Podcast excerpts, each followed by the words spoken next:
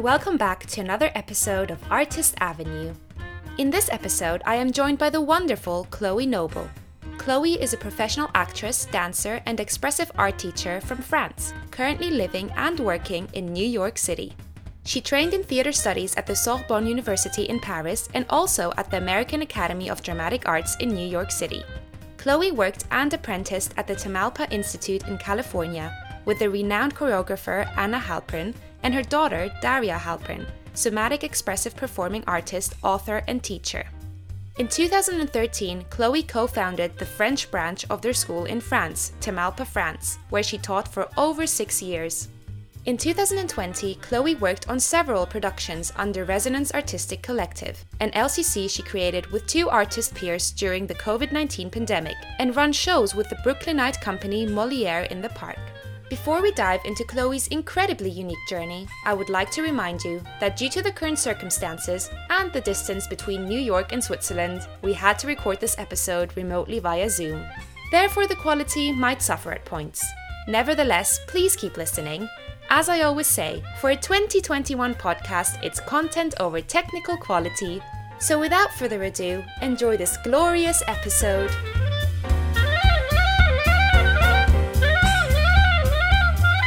Artist Avenue. How are you, Chloe? I'm good. Thank you very much. Thank you for having me. How are My you? My pleasure. I'm really excited to meet you and like to talk to you today. So, why don't we start with an introduction? Why don't you tell us a bit about who you are, where you're from? hmm So, my name is Chloe Noble, and I am a dancer and actress. And also, I do a lot of like performing arts, like mixing dance with writing, drawing sometimes. Like, I love to mix medium in the work I do. I'm from France, uh, from the west coast of France, close to La Rochelle. Uh, and right now, I'm based in New York City. Fabulous. I, I love that. so, why don't we go back to your once upon a time? Where did this journey start for you? Uh, once upon a time, when I was three years old, I started to go to dance classes because my parents having this exuberant, always moving uh, little girl. Was like, okay, we have to find something so she can contain all that energy and make something, you know, with it. And I really, really wanted to go to dance class.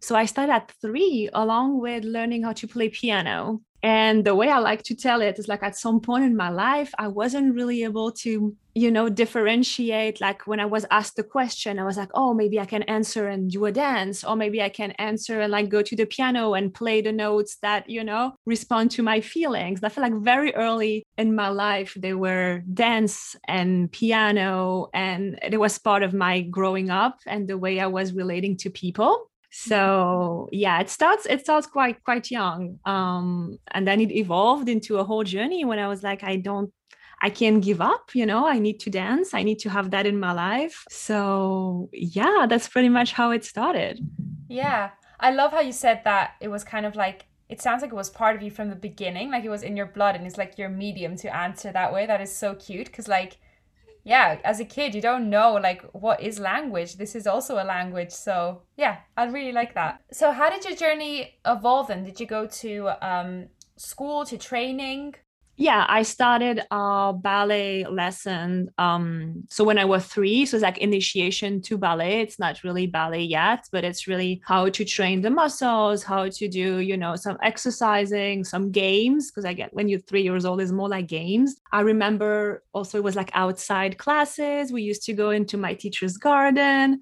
Uh, so i really started my journey with ballet and also uh, yeah piano learning. Same when you're three and four you don't really have the fingers to already like you know play on the piano. So it's more like games more like hearing the piano playing with it having a relationship to the instrument. And same it grew a little bit. I stopped piano when i was 15 for some personal and emotional reason. Um, but I kept dancing. I did so some ballet training when I was young.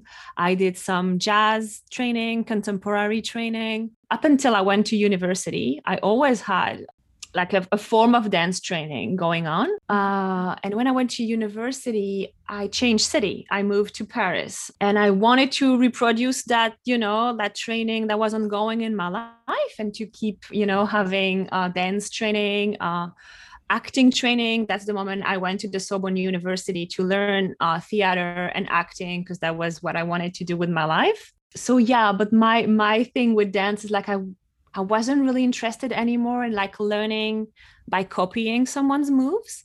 Mm-hmm. I was in this moment when I was like, oh, I can see that if I'm copying your movements, it's about you.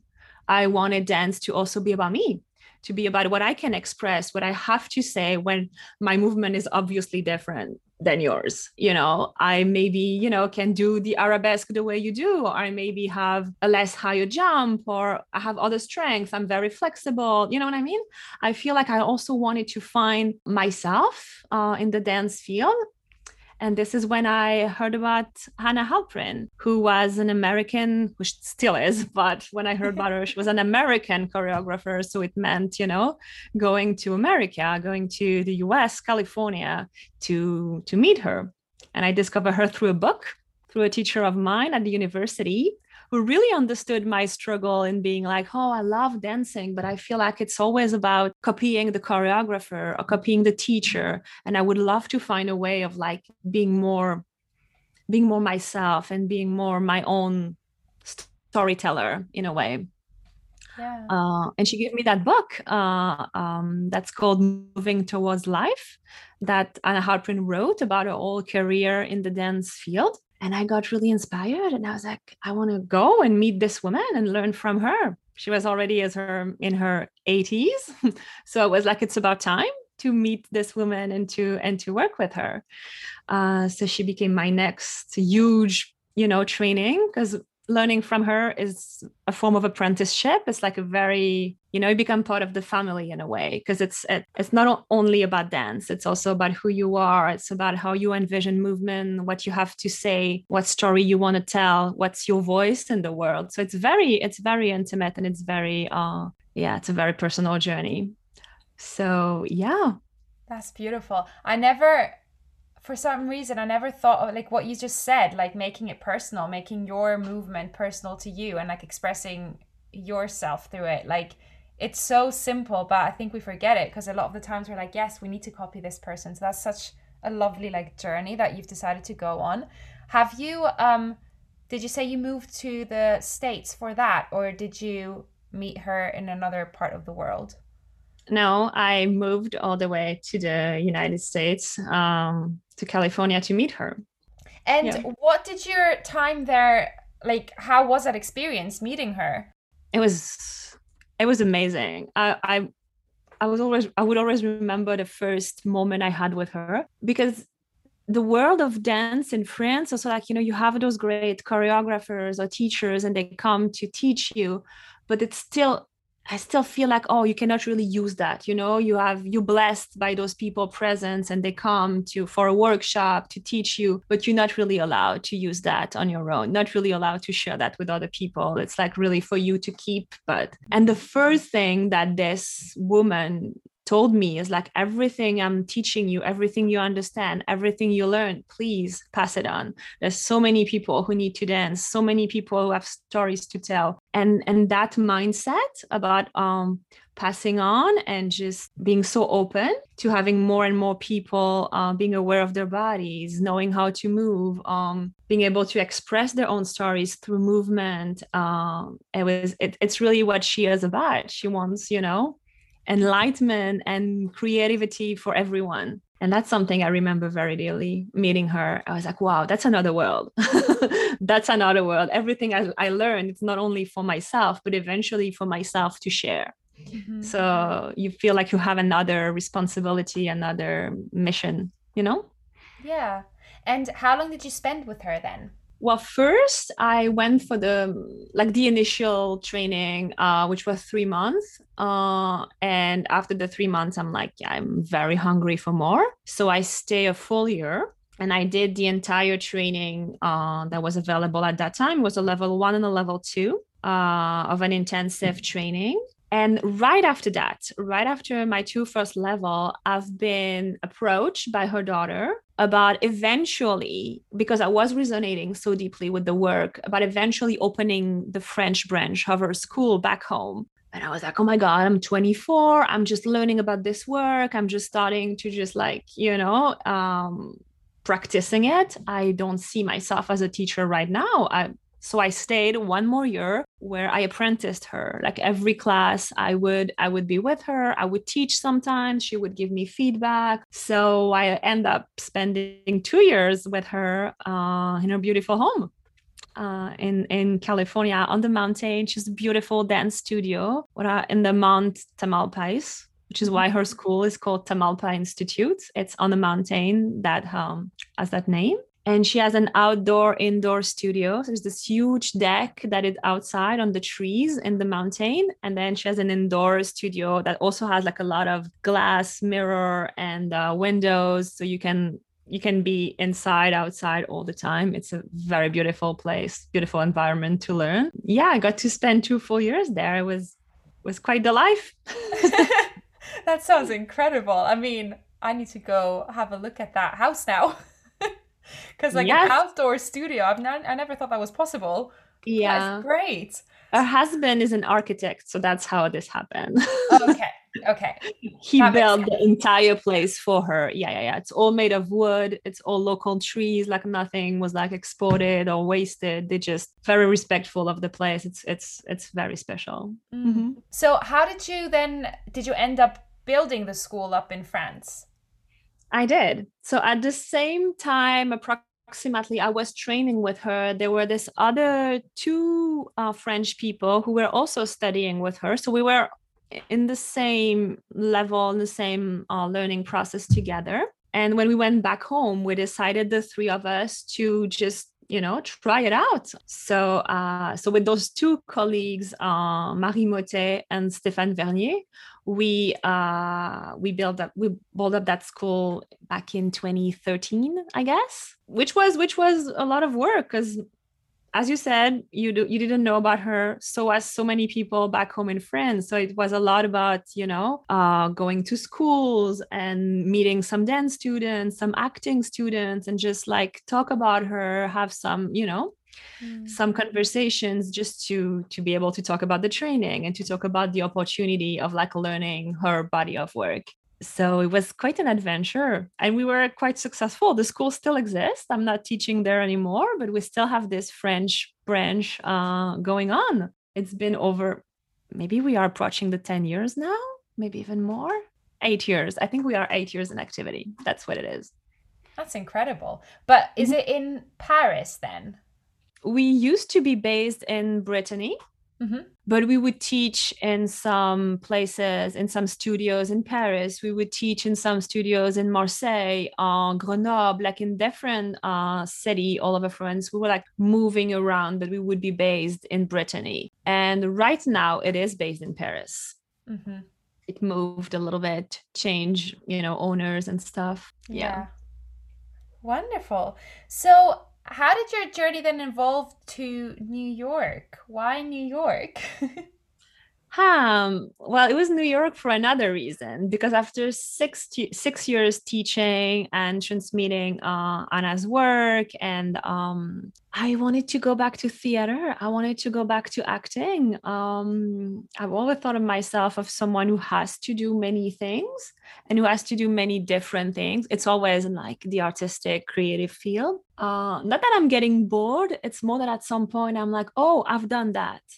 It's it's accomplished. The school is here. We have students. It's running. People are transmitting this work after me. Uh, I feel complete with this part of my life. Uh, and even though I love it, I, I need to go up to the next challenge or to the next um, I don't know level I don't know how to describe it. And I really, really wanted to go back to acting. I had the opportunity to, you know, do some projects, some movies, video clips, um, project, but I really wanted to be like uh, more into this world. And and New York City because it felt it felt kind of obvious to me as being this huge creative city and um and also because this specific school so i went to the american academy of dramatic arts was also having audition in berlin in london. So i was like oh that's an easy way for me to audition. And eventually if i'm you know mm-hmm. taken i can just like go to new york city. So that was also easier to audition for this specific school. So that's how i ended up in new york uh, for this for this training for the american academy of dramatic arts three three years ago Oh, uh-huh. okay. Uh-huh. Yeah. So it's quite a while that you've been there now. Yeah, yeah, yeah. Yeah. And how did your how did your life evolve then after graduating? A lot. So graduated uh two months into the pandemic, two months into the lockdown. So graduation was like this blurry thing when we were all online when theaters was all about being in person and responding moment to moment we were so body trained that it felt like a huge loss to be online not being able to graduate in person. But i think what it did to me is like how do we go on?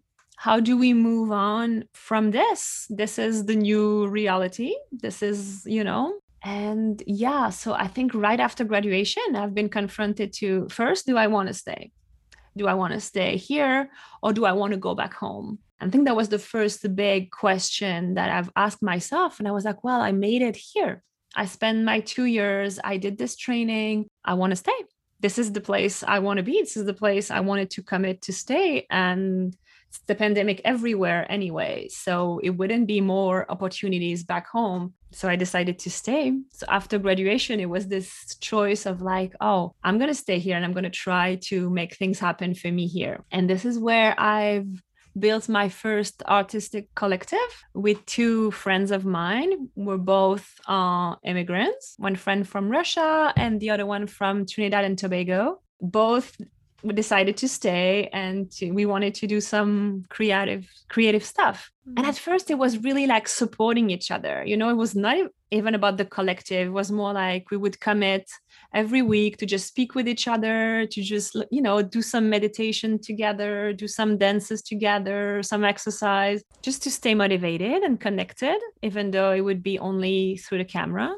And after a while we had a real project we had a real we had things to say. We had things we wanted to write down. We wanted to film. We wanted to do stuff even though we could not meet. So we did a first piece uh, that talked about uh, the pandemic and the distance. So it's called six, six roofs apart.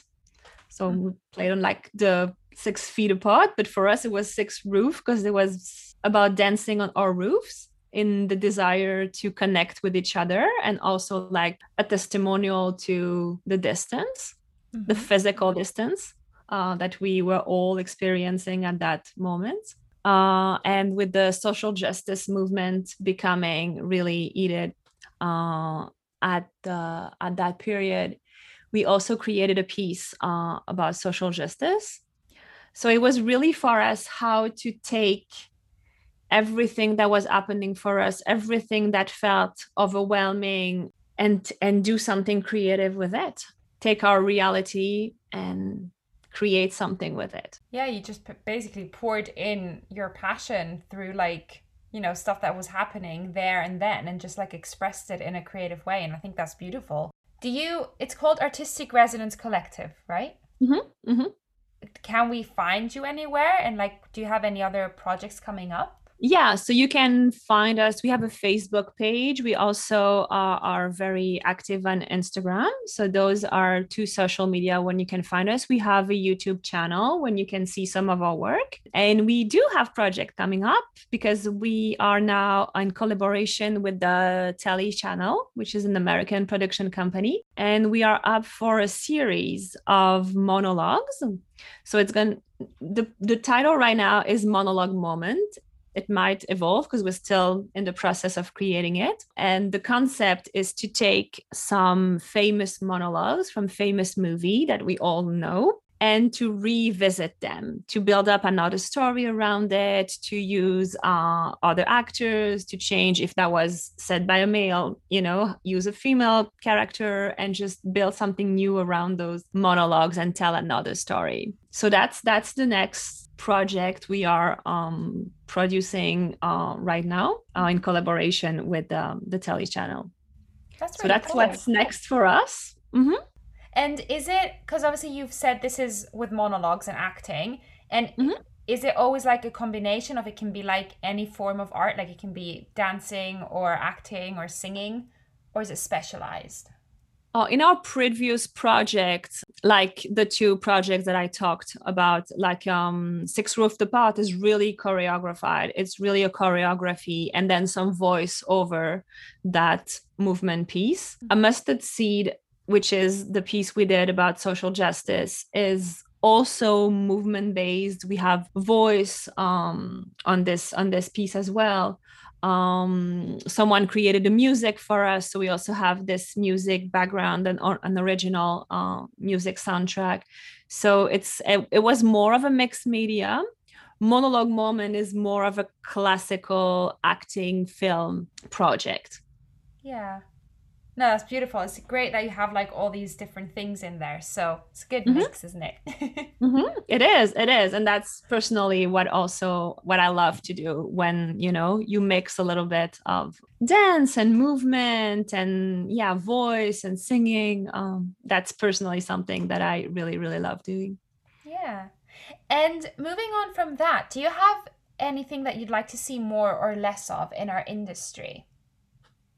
Hmm, I'm in diversity. I think it's starting to be more diverse, and uh, but I, I still think we should go way more diverse than than what we see right now. I believe in more female director. I believe in you know yeah more diversity uh, in the work we propose diversity of culture diversity of genre. Yeah i wish i wish to see more of that being more popular. You know what i mean? You can always see more diverse but you have to go you have to go places. It's not what we see uh, for the oscars or what we see you know for mm-hmm. um, big event. I would love to see more of that being more going to higher places i would say. Yeah. Mm-hmm. yeah. That's that's true. And um, obviously you've been able to like live in France and experience the arts there and then also in California and New York. Do you have any specific differences that you've experienced? Yeah. uh, yeah, I do. Back home in France, I feel um it's probably true here too, but it's like a different scale. Is that the the industry is a very little world. It's like, and once you're in there, if you're good enough it's it's, it's kind of good for you. It's like a little family you know once you know some people and you start to meet the people that are influent in the industry you're in. But it's very difficult to be in. It's like it can take years and sometimes it never happens for so many people it never happens. But i feel like in france the the family industry is a very very small bubble of people uh, that generate the work, that have the money, and that can make things happen. Even though we have a lot of indie movies and a lot of you know little production companies, I feel the business itself, the like where you can really live and only be an actor, those kind of opportunities live in a very small world. Mm-hmm. Here, I feel it's probably true as well but i feel like there is different bubbles and there's different family you can reach i maybe i'm you know i'm wrong but that's the way i'm seeing it i'm seeing it as more more opportunity to find your family to find your niche and and be able to make it where back home it feels like it's it's they all know each other it's this one little world yeah I know exactly what you mean. So there's no right. Yeah, good. it's just a perspective thing because I have the same with um Germany and the UK. Like I find exactly the same the way you've just described it. It's just the yeah. fact that there are a lot of different bubbles in a bigger metropolitan city in a way. So yes, yeah, yes. I like the way you've put that out.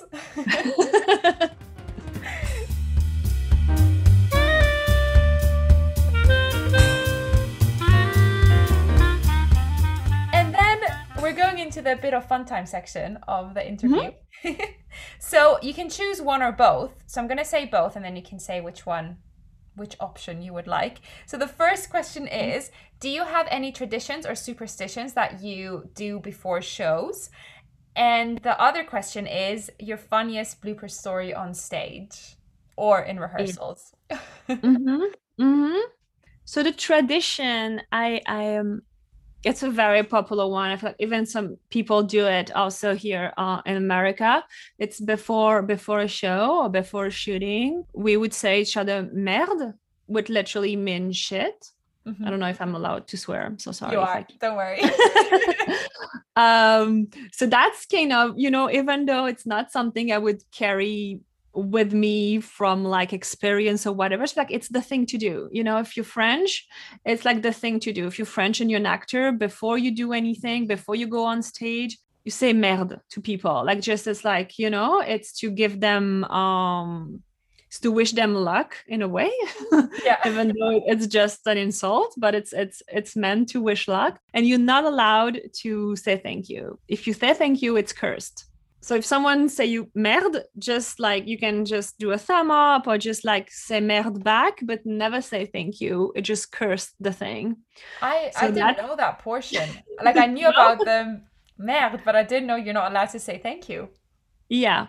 If you i mean that's the way that's the way i know about it. It's if you say thank you you kind of cursed it. You're not supposed to respond to that. You you take it in and it's your it's your luck you're receiving. There is no nothing to say back. That's good to know. Noted. So that that's that would be the tradition part?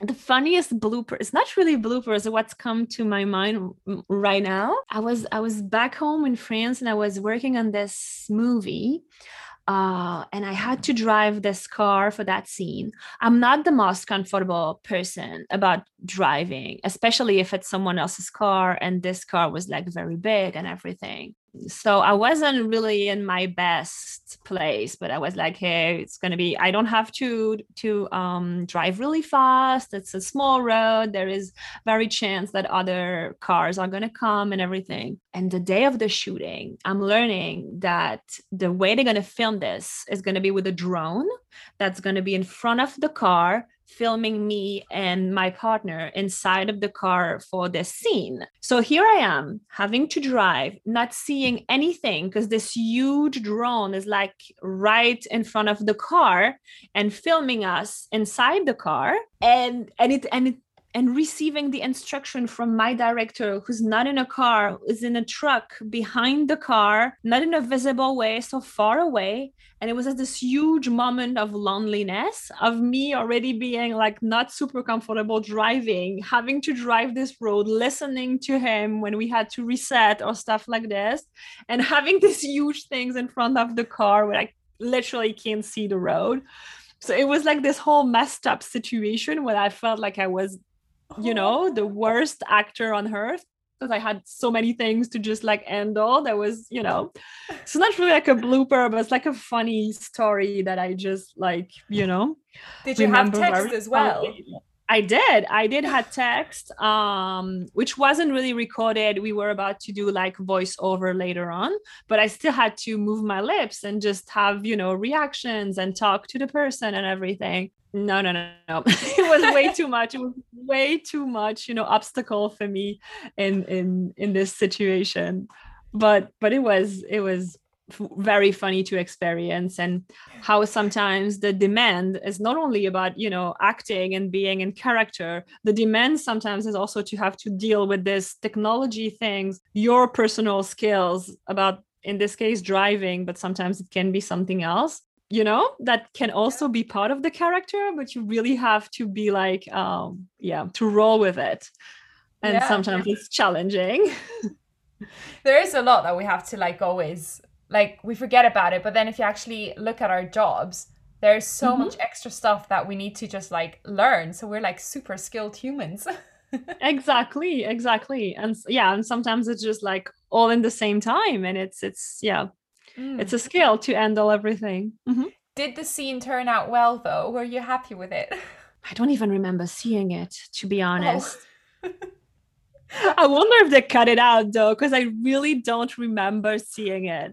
I remember seeing other other scenes of this when I was filmed from the um, from the window on the mm-hmm. side of myself, but this specific scene with the I I literally don't remember seeing that. Oops. Brilliant. And in your opinion, what unites us as creatives?